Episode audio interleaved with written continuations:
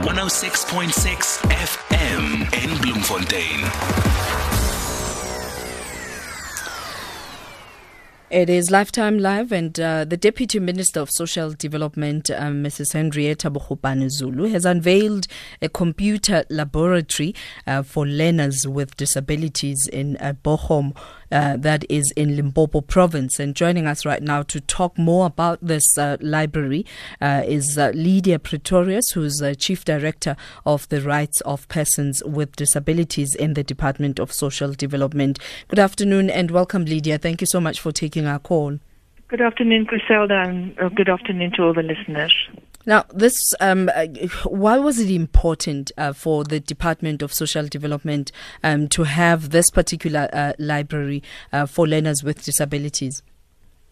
Zelda, um, the department is the custodian of the white paper on the rights of persons with disabilities that was approved by cabinet in 2015. Mm-hmm. The, the, the new policy tries to to to project and uh, disabled people as people that are not recipients of services, but that can really contribute to the economy if we address um, their education issues, their right to live in their communities, to learn in their communities, to play in their communities. Mm-hmm. So, and we do this by removing barriers, by ensuring that we instill them, um, and by addressing our own attitudes. So, so our deputy minister formed a partnership with MTN SA Foundation mm-hmm. um, with regards how do we ensure that children with disabilities who's at school not only learn for a life of dependency, but that we really take them into our fourth industrial revolution, mm-hmm. that we really inskill them for the tomorrow and the work of tomorrow. So this partnership really looks at how do we ensure that a the quality of education improves in our special schools mm-hmm. by enabling them through technology to access learning materials, but also giving them those skills that when they leave school, um, school they, they are part of the fourth industrial revolution and not a few steps behind. So, take us through, um, explain to us what a, a disability friendly computer um, looks like and, and how functional is it? Okay. So, your ordinary computer that we buy off the shelf in a, in a shop might in itself pose some barriers to some of the some of some people with disabilities.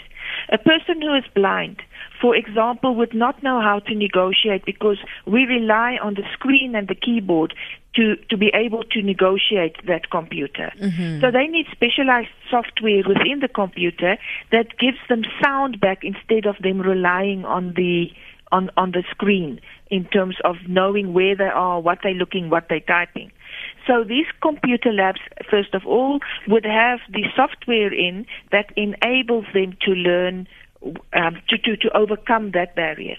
Similarly, a person who's dyslexic, who can't read and write, computer is really opening up their opportunities, but only if they have the software in that doesn't rely on them reading what's on the screen or writing on the type on, on a typing. So they use voice, and the computer that software would translate voice to text and text wow. to voice. Um, similarly, deaf people really rely on visual. So they rely on videos downloading from YouTube, uploading to YouTube, and visually seeing what they're doing computer labs that has the correct software in mm. and, and the hardware enables them to do that. We've also used this um, same approach in, for example, schools for learners with intellectual disabilities. And people were saying to us, we are totally off the rockers. How how do we invest that kind of resource in the school for children with intellectual mm. disabilities? There we make use of interactive boards that where the computer plays games with these kids so that they are able to learn.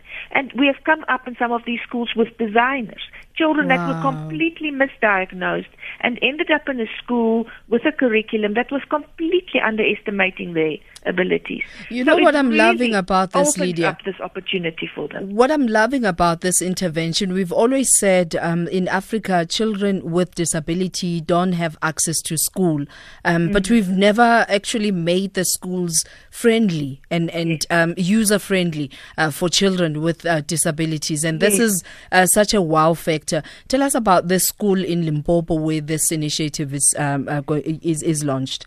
Okay, so the school in Limpopo is a, is a school for children with physical disabilities. They accept children from all over the province and even other provinces. So a lot of the kids are in the hostels there. Um, they learn, and because of their physical disabilities, they might have coordination problems, they might have dyslexia. And what the computer lab basically does, does is it opens up the curriculum for them.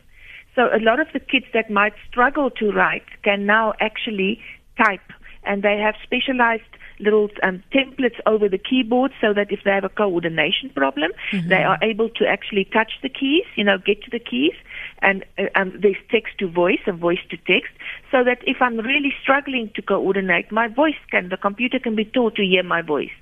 So it really opens up teaching for them. It opens for the teachers. It opens up learning for the learners, but it also takes them then beyond. It's, it opens up new career opportunities.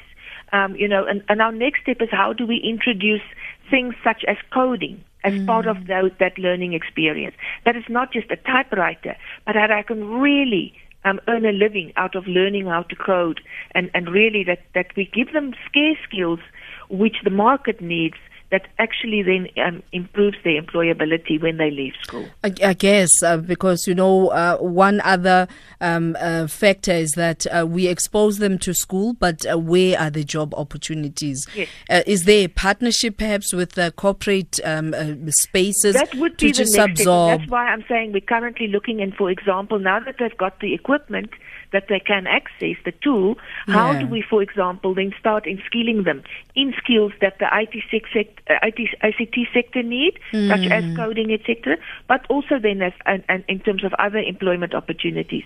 This opens the possibility for schools to form partnerships And with the corporate sector in terms of bursaries for kids to go past university, Yeah. but also once they leave school, because we've given them the skills that they need in the workplace. how big is um, the a need to have these kinds of uh, interventions throughout the country? It is really big. Um, you know, there's over 400 special schools in the country, which Mm. is caters, in other words, only for children with, with disabilities. A lot of them not having this kind of equipment, and Yeah. that's part of the commitment our deputy minister has made. Every single special school must have this equipment, regardless of the rural nature of the feeder community, etc. Those kids still need because it's not only um, that it gives them opportunities to jobs, but it gives them actual literacy Yeah. um, in terms of a lot.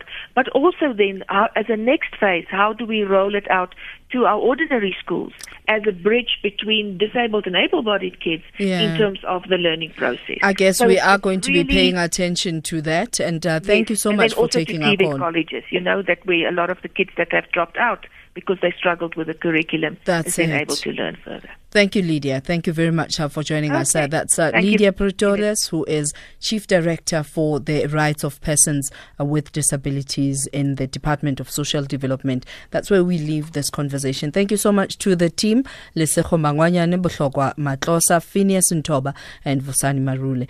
Um, Dream Team, that's where we end our conversations today. And uh, coming up next is the home run with Sir Ernest Pillay. But first, uh, we start uh, with the news. Risha Madure, um, here's the news.